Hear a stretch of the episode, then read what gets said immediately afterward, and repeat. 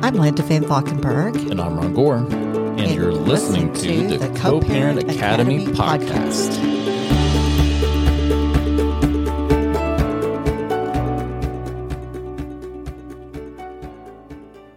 Okay, today our topic is going to be Disney dads. And we got this from Reddit.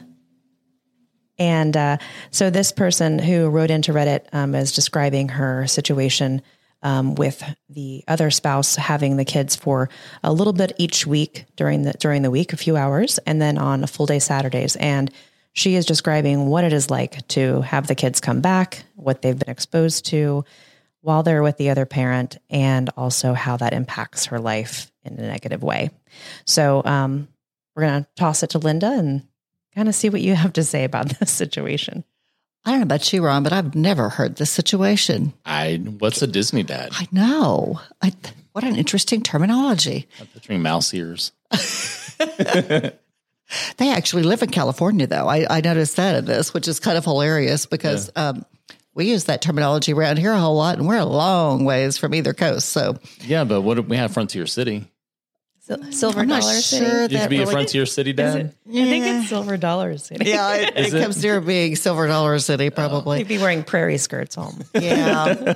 Yeah, the Frontier City doesn't get it. I rarely even hear that anybody in Tulsa goes over there. Oh, we've been there. Mm-hmm. Yeah. We used to have Bell's here, though. That was I did hear a lot of that they came back sugared up and extremely tired from Bell's, but that was a long time ago. I think you guys missed out on Bell's. Well, there's what's that bowling alley? And here there's a bowling alley, and it's got like Incredible Pizza. I think is one of those. That's places. One of them. Oh, but there's another place that's a bowling alley, and it's got go-karts. Main Event. Is that one? There is a Main Event. Yeah. I have to say, I've been to Main Event with a local PC. Oh, really? And it was very competitive. And lots of fun, actually. Uh-huh. Interesting. I had a good time. Those are both places that you hear a lot of the supervised visitation. Yes. Situation. Yeah, I'm trying to think of that's a Disney dad thing. That would be a go rodeo. That fits in with it, too. But what else are they supposed to do? You know, sit at McDonald's for 6 hours? Well, and that's kind of like that. Yeah. That's what's happening here. Maybe, maybe what he's doing, you know, dealing with it. And even 2 three-hour-long visits during the week are 3 really long hours for a 3-year-old and a 6-year-old. And that's what the details were. He has 2 three-hour-long visits during the week and a full Saturday, no overnights. Yeah. Yeah.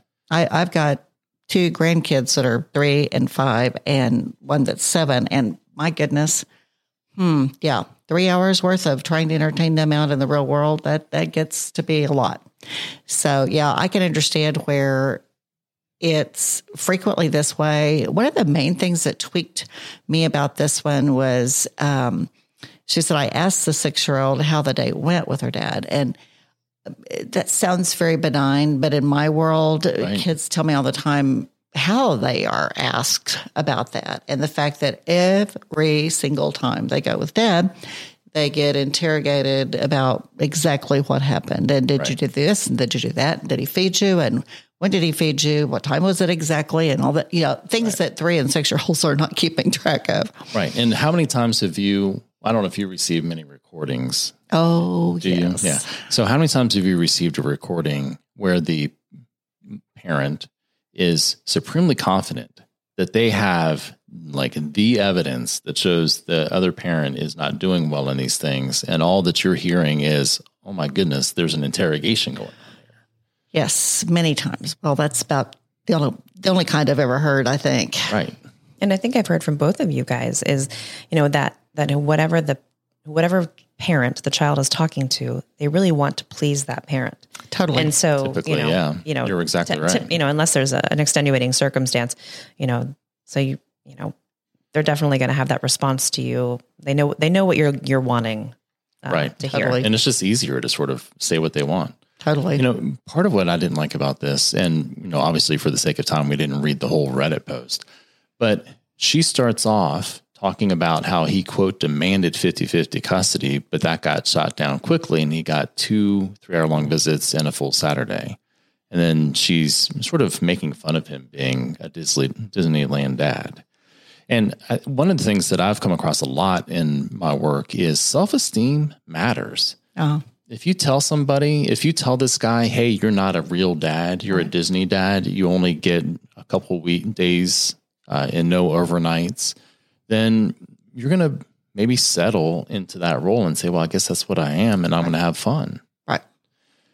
And the other side of this is, shouldn't she want her partner, her ex, to be a really confident, capable, stepping up co-parent? Right.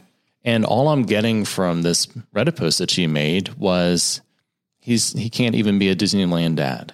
Right. I see no grace in it, no path to redemption for him if he didn't step up before. That's right. Kind of frustrating. And I would think that if somebody in the legal part of it, like the mediators, who she's crediting with this amount of time that dad has with him, had some reason why he thought the guy couldn't be a 50-50 dad, then probably there would be some path to redemption, as you say, like, let's send him to a class for this age child, right, where he does learn what he needs to have on hand, you know. I mean, what happens if mom drops dead?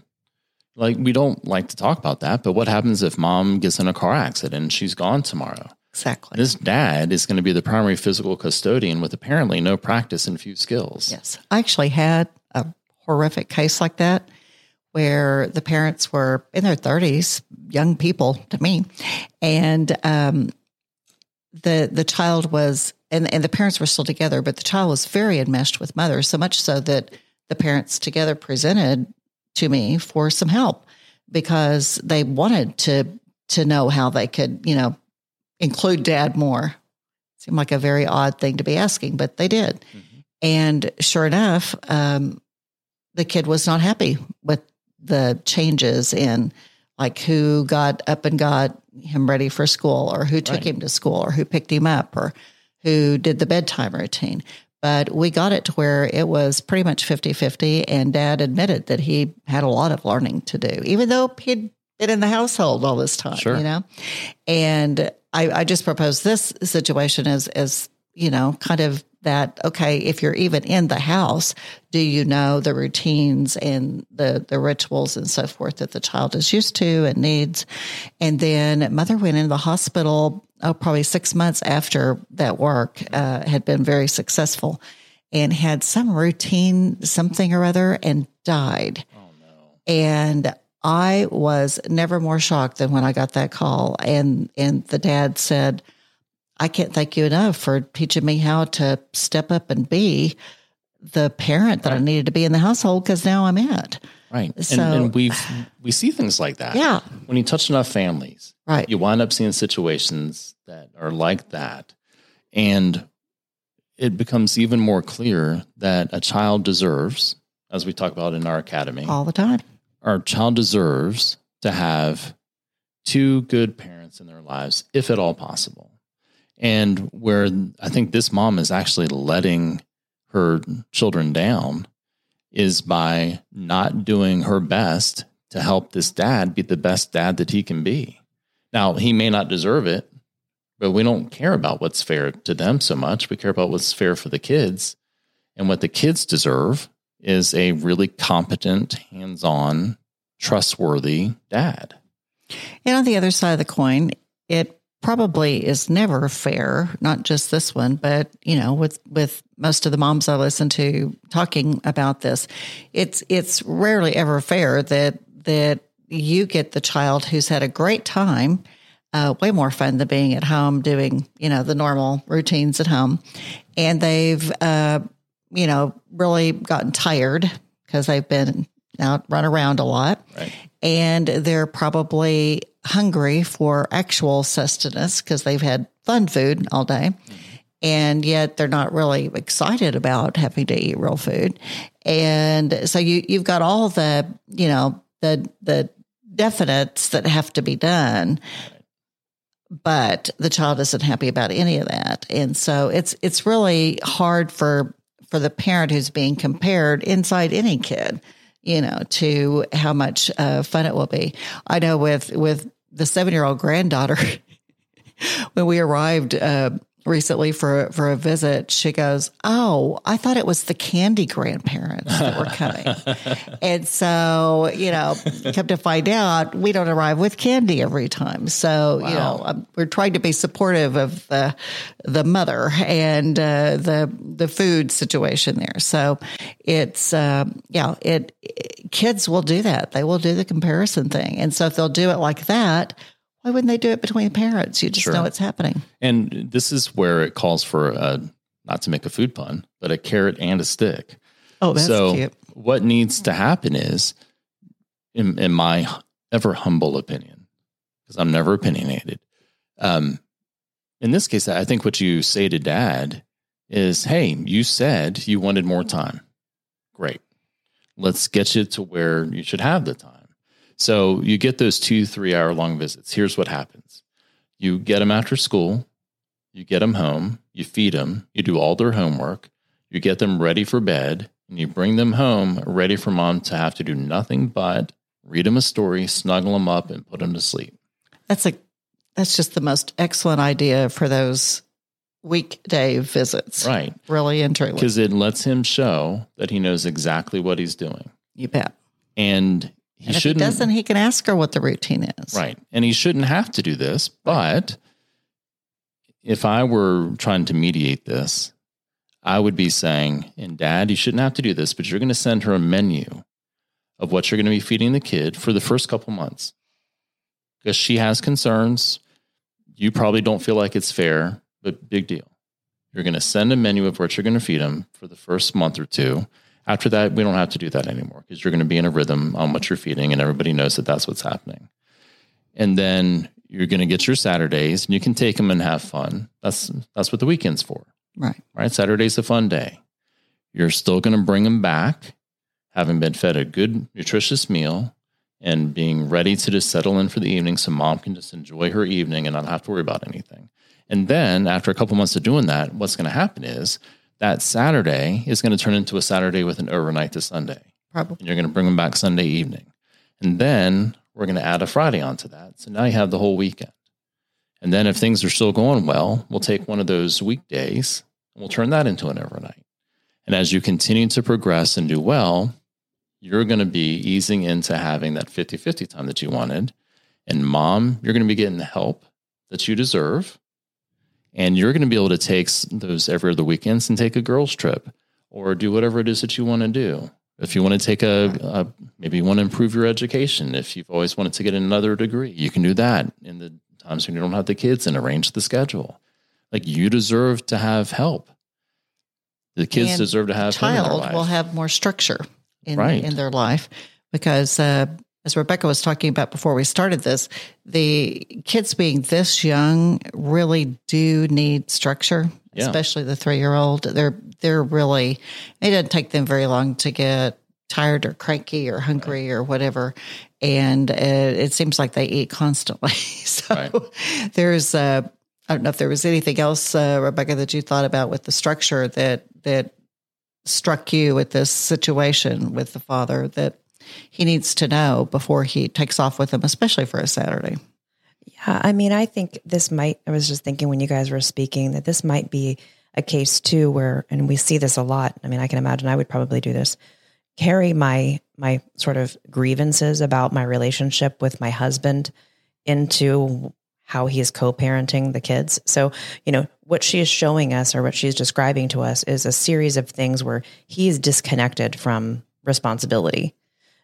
He's not measuring up to, you know, basic standard of care for his kids.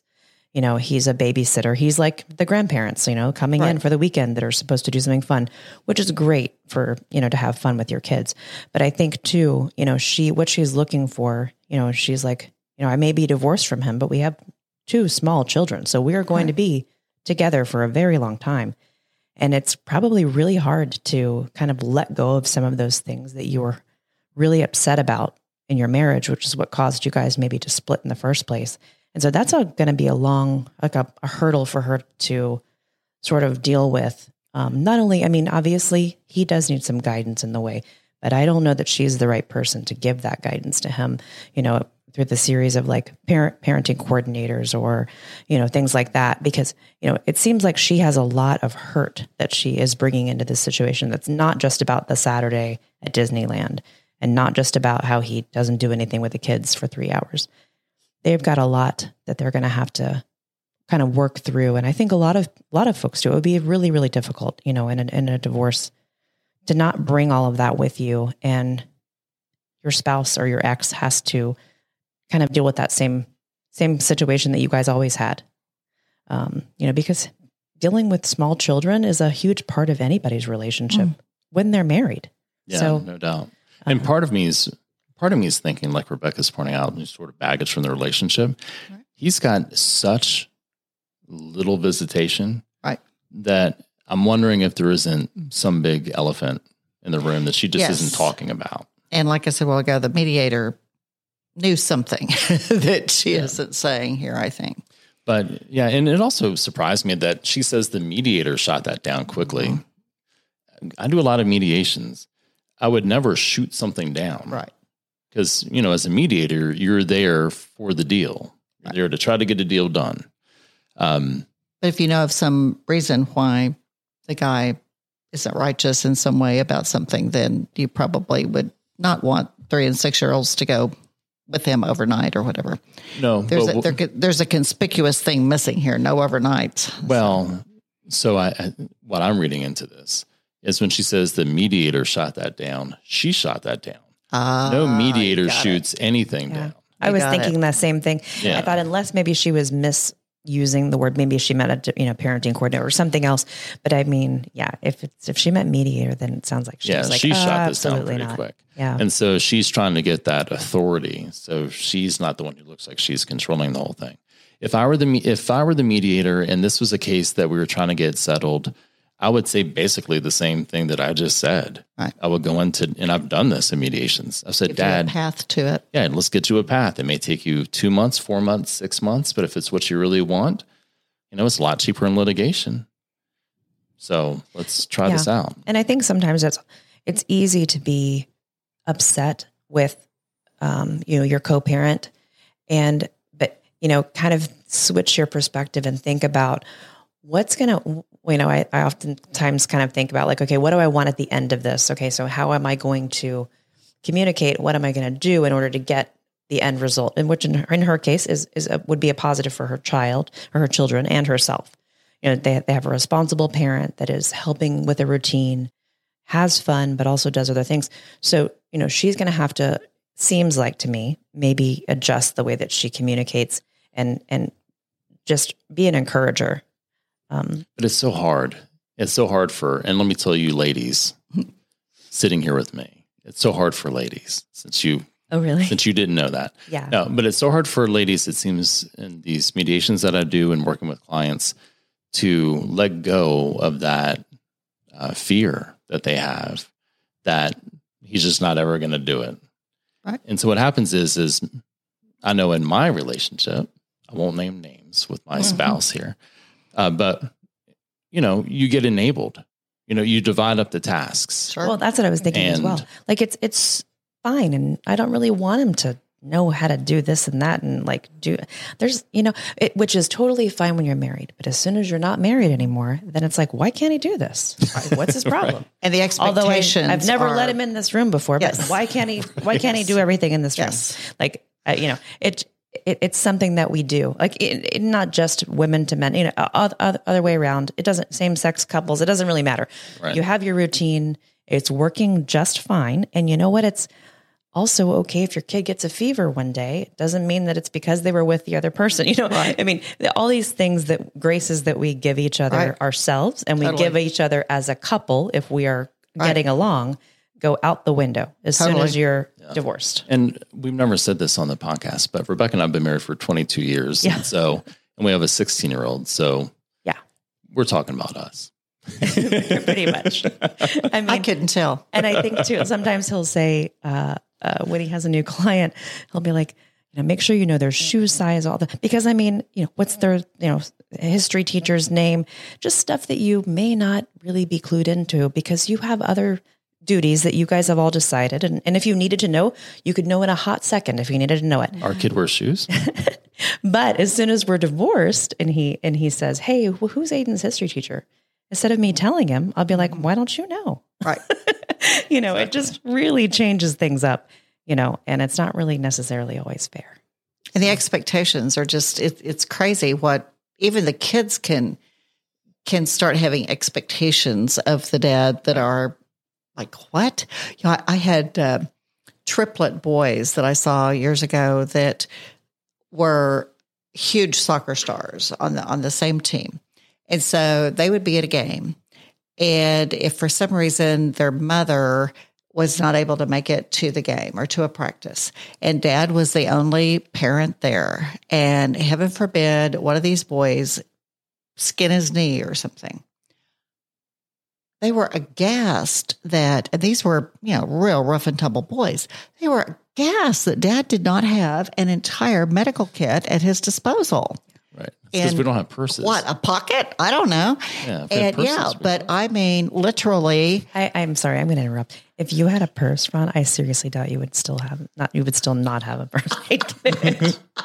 It would be filled with scraps of paper and pens that were leaking, and a sandwich. Empty water bottles. I'm sorry. I apologize. But that's what, and I looked at the boy that was describing this scenario. You know, I mean, it was, dad was worthless on the sideline when it came to finding a Band-Aid and putting it on. And I was like, your mother does that? Oh yeah. Yeah. She's there with the whole kit, you know, she doctors it, she puts a Band-Aid on, the whole nine yards. Wow. I'm not sure all mothers can, you know, say they do that, but it really is the expectation that the mother and or the children have sometimes. It's amazing. And that's why too, I think to extrapolate just a little bit, we see a lot of mothers in both our practices that expect if the child does have a fever or is, you know, has a runny nose or whatever, that child should be at their house for the week or the weekend, sure, or whatever. Because, I mean, COVID, how many times did we see that during COVID? Yes, that was a gigantic. Well, I have a theory to postulate, and I'm using that incorrectly, I'm sure. But stay with me on this. Sometimes we see kids in really violent, difficult households who go to school every day on time and get straight A's. And the reason that happens is because they want to be away from that house and they want to bury themselves into something that lets them think about anything other than the situation at home. And they don't want to get in trouble for bad grades. And I've seen a lot of times where judges take school attendance and proxies as evidence of stable home life, when sometimes it means exactly the opposite, because the kid had dug into the school for that reason. I think sometimes when a marriage is starting to crumble and a woman is starting to think of herself less as a wife and individual, she digs into being the mother. Sure. Roll even more, just like that. Totally. And so by the time the marriage is ending, she has finely tuned her idiosyncratic manner of mothering, sure, to impossible levels, and then holds dad to that standard. Sure. Mm-hmm. And also I think it's important to, like, you know, your kids are noticing what's going on, you know, they understand that you're not happier or that you, in this, sure, case, it almost kind of seems a little bit like she's relishing in his struggle, right, which, you know, the kids can tell that, and that's not going to help. It's not going to help her. It's not going to help, sure, her or her or co-parent. So, and they know if mom is unhappy with the way they come home from dad's, and then that's at total odds with the great time they just had with him. Exactly. I mean, it creates maybe a, right, guilt for them that, sure, they feel guilty, which, I mean, and a disloyalty. And I can tell you, she doesn't want to put that on our kids. She's just really hurting, it sounds like, right, from a lot of wounds that maybe are not in this Reddit description. Sure. I think that's a very fair reading of it. So, thanks for listening. If you'd like to leave questions, comments, or concerns, please email podcast@coparentacademy.com. And please remember to rate, review, and subscribe to Apple Podcasts, Spotify, Stitcher, or wherever you listen.